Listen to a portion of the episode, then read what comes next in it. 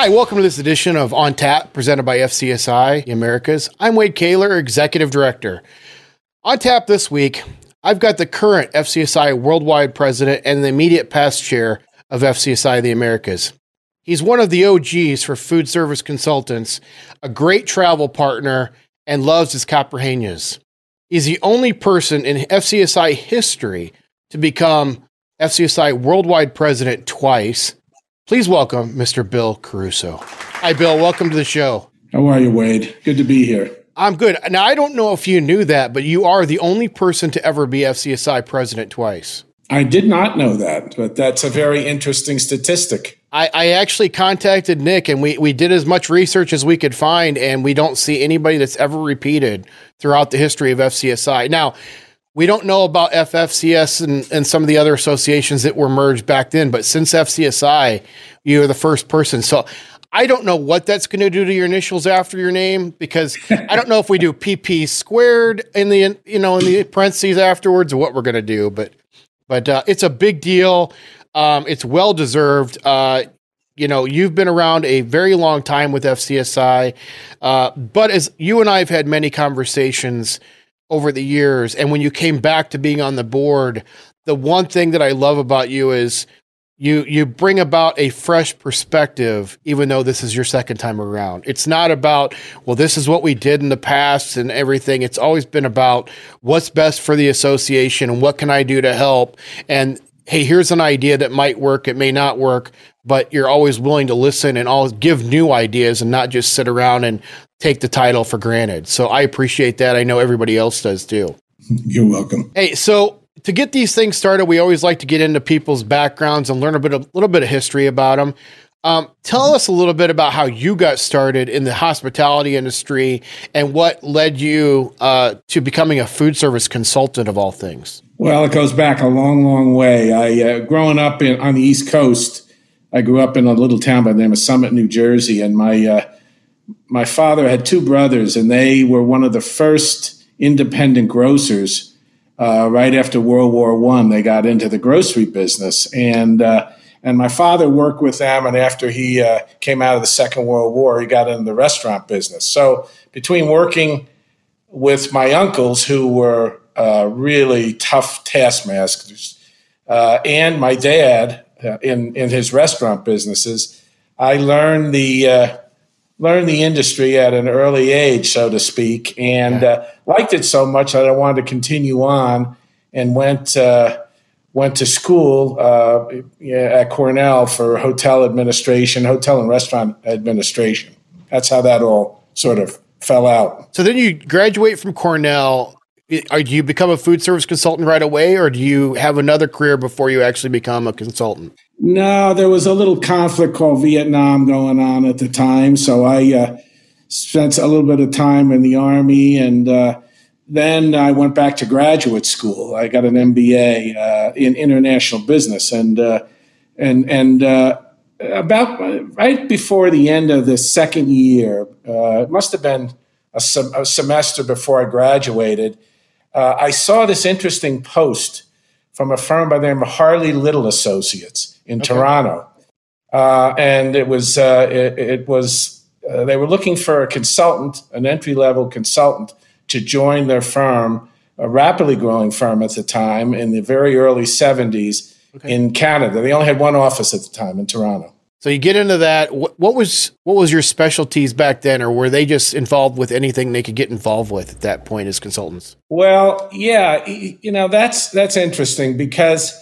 um, they got involved. They were they were both into management advisory services and food service design, which was unusual, yeah. very unusual in those days. You got to think 1973, uh, 74 uh, either you were either a design consultant or you're an MAS consultant in those days, right. for the most part. Right. But Keith Little, who was uh, Jim Little's dad, and generally known as the father of food service consulting in Canada, yeah, was heavy into design. And Jim and his partner Doug Harley were uh, they were a combination. Jim and design, Doug and MAS. Interestingly enough, though, Wade, they brought me up to Canada primarily working on management advisory services. because really? I couldn't draw a straight line at all. and I didn't even know what food service design was, quite frankly, even though Cornell had courses in it. Yeah. But uh, yeah. that's how it all started.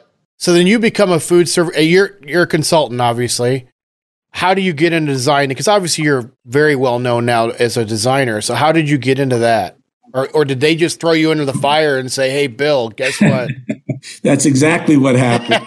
they, were so, they were so busy at the time that and, and by the way i didn't start i didn't move right to toronto i uh, okay. couldn't get into canada i needed landed immigrant status so literally i worked with jim and keith from the united states for a year okay. until i could get my papers organized so they had me working on a lot of management advisory projects but it wasn't until i got to canada in very early 1974 that uh, both keith and jim approached me yeah. and said look we we need some help desperately on the design side. We're going to teach you some things about what this design business is, and uh, then we're going to throw you into it. And sure enough, uh, about a three month crash course, and all of a sudden I was a project manager. So I learned on the fly from that point. That's not a bad crash course considering you've made one heck of a career out of it. Uh, that's a, that's a pretty good one, I'd say. So, what year did you start your own firm then with Caruso and Associates? It was uh, 19 uh, May of 1987. That's a story unto itself. I always get a lot of laughs. People will fall off their bar stools when I tell them the story.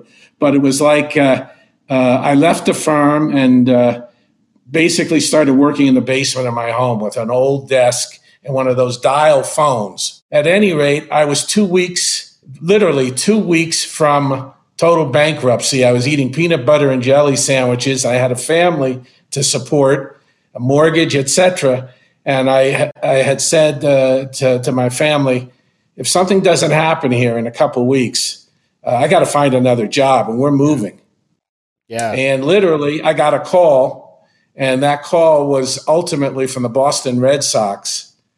And I went to Boston and had no money. I used my last uh, mileage that I had. I lived I lived in the uh, boiler room of the Harvard Club because one of my college uh, uh buddies uh, ran the Harvard Club, but didn't have any room for me. And it was either get that job or go bust. And Wade, that was my very first project, the renovation of Fenway Park wow. in 1987. Wow, that's a great, great story, and and obviously that started a a firm that essentially became worldwide known for sports venues. Um, and, and, I know that uh, you know I, I, I earlier this uh, season I talked to um, Harry Shieldcrowd as well, good friend of yours, and uh, you know both of you are very well known globally on the uh, arena and uh, stadiums and convention centers and such. Um, what are some of the you know you've both well especially you you've done so many projects over the years, too many to try to get into it. But is there maybe like maybe the top five venues that maybe you're the most proud of or were the most unique that you did? Yeah, that's a very good question. Um, certainly, I think that the Fenway Park project, which won an award from Restaurants and Institutions magazine, and my, our very first, has a very soft spot for me. Yeah. Uh, in, you know, in the annals of uh, the yeah. portfolio, so to speak. Absolutely. Um, the other one, uh, another one that was very important to us was the new the, the new campus for New York University in Abu Dhabi. Uh, we worked with a, a, consortium of really well known architects from throughout the world, uh, general contractors from England, and that was a that was a major major pro, pro, uh, project because of the number of cuisines uh, the logistics, etc. Yeah. Um, I worked on three Olympic games, and they're they're all similar. Montreal, uh, seven, uh, uh, which was in the uh, actually that was with uh, Jim's firm in the seventies, yeah. but also um, I worked on Lake Placid, uh, worked a little bit in, in Calgary. so they were all very important. And one project that I think you already talked to Steve Young about when he was on and on On Tap that's a Singapore General Hospital, which was yeah. very, very unique in Singapore. Those are highlight jobs. Very good, very good. Well, speaking of Steve Young, uh, as I asked him last uh, season, you know, you had Caruso and Associates for many, many years, obviously. And in the last year, you were able to finally kind of walk away and retire. Um, and now it's young Caruso uh, with Michael Caruso and Steve Young being the partners. So now that you've kind of semi retired or retired from the firm you created and ran for those number of years, how has life changed for you, Bill, over the last 12 months? Well, obviously, um, very interesting situation with uh, timing, I guess, because it wasn't a month or two after I literally gave the, over the reins to Steve and Michael that the pandemic hit. Yeah. And, and I remember the last day I left the office saying to them, Well, I'll see you soon. And, uh, you know, I never returned to the office because the pandemic hit. And so that became a very interesting uh, change. When you think of the fact that uh, I was on an airliner for 150,000 average miles a year for 40 some years, and then to go to zero overnight, that's obviously a change. Yeah. And I, I, I have a hard enough time doing emails, but to literally get on the Zoom and and do things like that was a major accomplishment for a guy who's not too IT organized here. but literally, I I learned it and uh, I became. Uh, kind of proficient in it, and uh, for the next year, I'd help transition the company yeah. on Zoom into uh, you know where it is today, so yeah. to speak. So, but but I keep active. Uh, I do a lot of different things. Um, I still, obviously, I've devoted more time now to the worldwide presidency because I have the time. Right. And uh, and I try to keep in touch, obviously, with the TAD division as past yeah. chair, etc. What's one thing about uh, William Caruso that no one would ever guess when they meet you? You know, I guess one of the unique things that very few people know that I that I really love to do, and and that's kind of unique for a guy my age, is that I'm a, I'm still an old rock and roller. Yeah. And as you know, uh, I still play. I used to play in a touring band in the '60s. I played rhythm guitar, and uh, that's a whole different chapter of my life. And so today, I still play a number of gigs, and uh, every year, and uh, I always enjoy the NAFEM gigs when I'm yeah. there. And uh, but but I don't think a lot of people know about that history yeah. Uh, in my life you obviously I know you've kept in touch with Cornell over the years and, and um, you've you've mentored a lot of consultants throughout the years. What's one piece of advice you'd give to either somebody coming out of hospitality school or maybe somebody thinking of doing a career change into becoming a food service consultant? What's one or two pieces of advice you'd give to them about being a food service consultant? I strongly believe that uh, you know our motto of "we share, we support."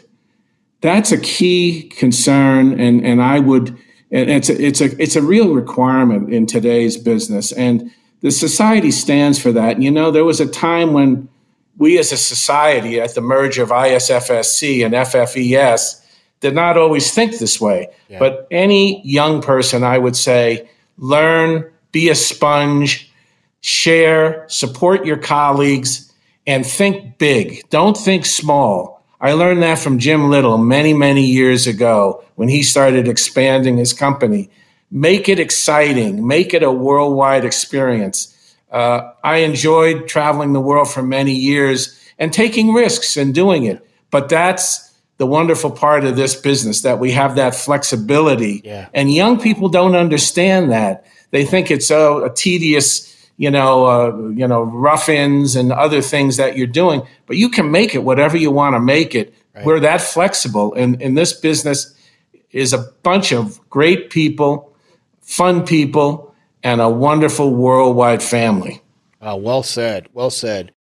Well, hey, that's all the formal questions I've got for you. But as a uh, uh, avid watcher of season one, I know that you know that I don't end on those notes. I kind of have some fun questions to end these interviews. So I've got a few of them I've come up with new for season two. Uh, so we'll just dive right into those and see uh, what's behind that ticker that makes Bill Caruso unique. Um, the first one is what's your favorite breakfast cereal? Oh, I would say Cheerios. And is is that different than when you were a kid? Yeah, when I was a kid, I liked oatmeal, but I've become to okay. dislike oatmeal as I got older. uh, fancy restaurant or local dive? Local dive all the way. What's one vice that you can't seem to part with? My tequila drinking.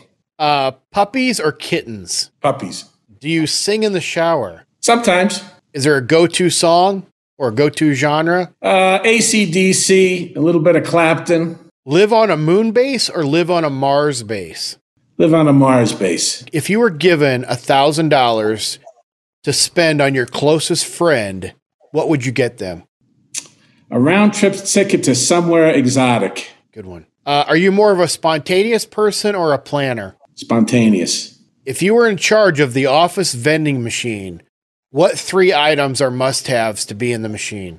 Diet Coke, Three Musketeers, and those mini donuts. This is why you and I get along so well. Seriously, I I don't think I could choose three different ones myself. Actually, um, no wonder we got along so well traveling together so many years. Uh, are you a morning person or a night owl? Night owl. That goes back to my old days playing rock and roll. Night owl all the yeah. way. Uh, soft tacos or crunchy tacos? Soft. Uh, what's a guilty pleasure snack? A hot apple turnover. Ooh, okay. Cookies or brownies? Brownies. Are you a day planner type of guy or a digital calendar type of guy now? Day planner. All right. And the last one I've got for you is if humans came with a warning label, what would the warning label say that you wear? Don't give him rock and roll music and beer. very good. Very good. Well, Bill, thanks so much. Uh, tell people how they can get in touch with you if they'd like to talk to you more. Well, just uh, you know, give me a, a, yell on my email, which is billcaruso at comcast.net. And I'm always here and I'll always talk to you or pick up the phone and give me a call. And uh, would love to hear from anybody and everybody. And it's good talking to you, Wade. And it's good talking to everybody who's looking in and watching this. Uh, appreciate it, and thanks for being, you know, uh, uh who you are, Wade, and also thank you all for uh, being a member of FCSI worldwide. Well, that wraps up this edition of On Tap presented by FCSI the Americas. A huge thank you to Bill for joining us today. Uh, FCSI couldn't exist and wouldn't exist without members like you. If you enjoyed today's episode, make sure to subscribe to the show wherever you find your favorite podcasts and to turn on notifications so you don't miss out on any future episodes. But until then, cheers.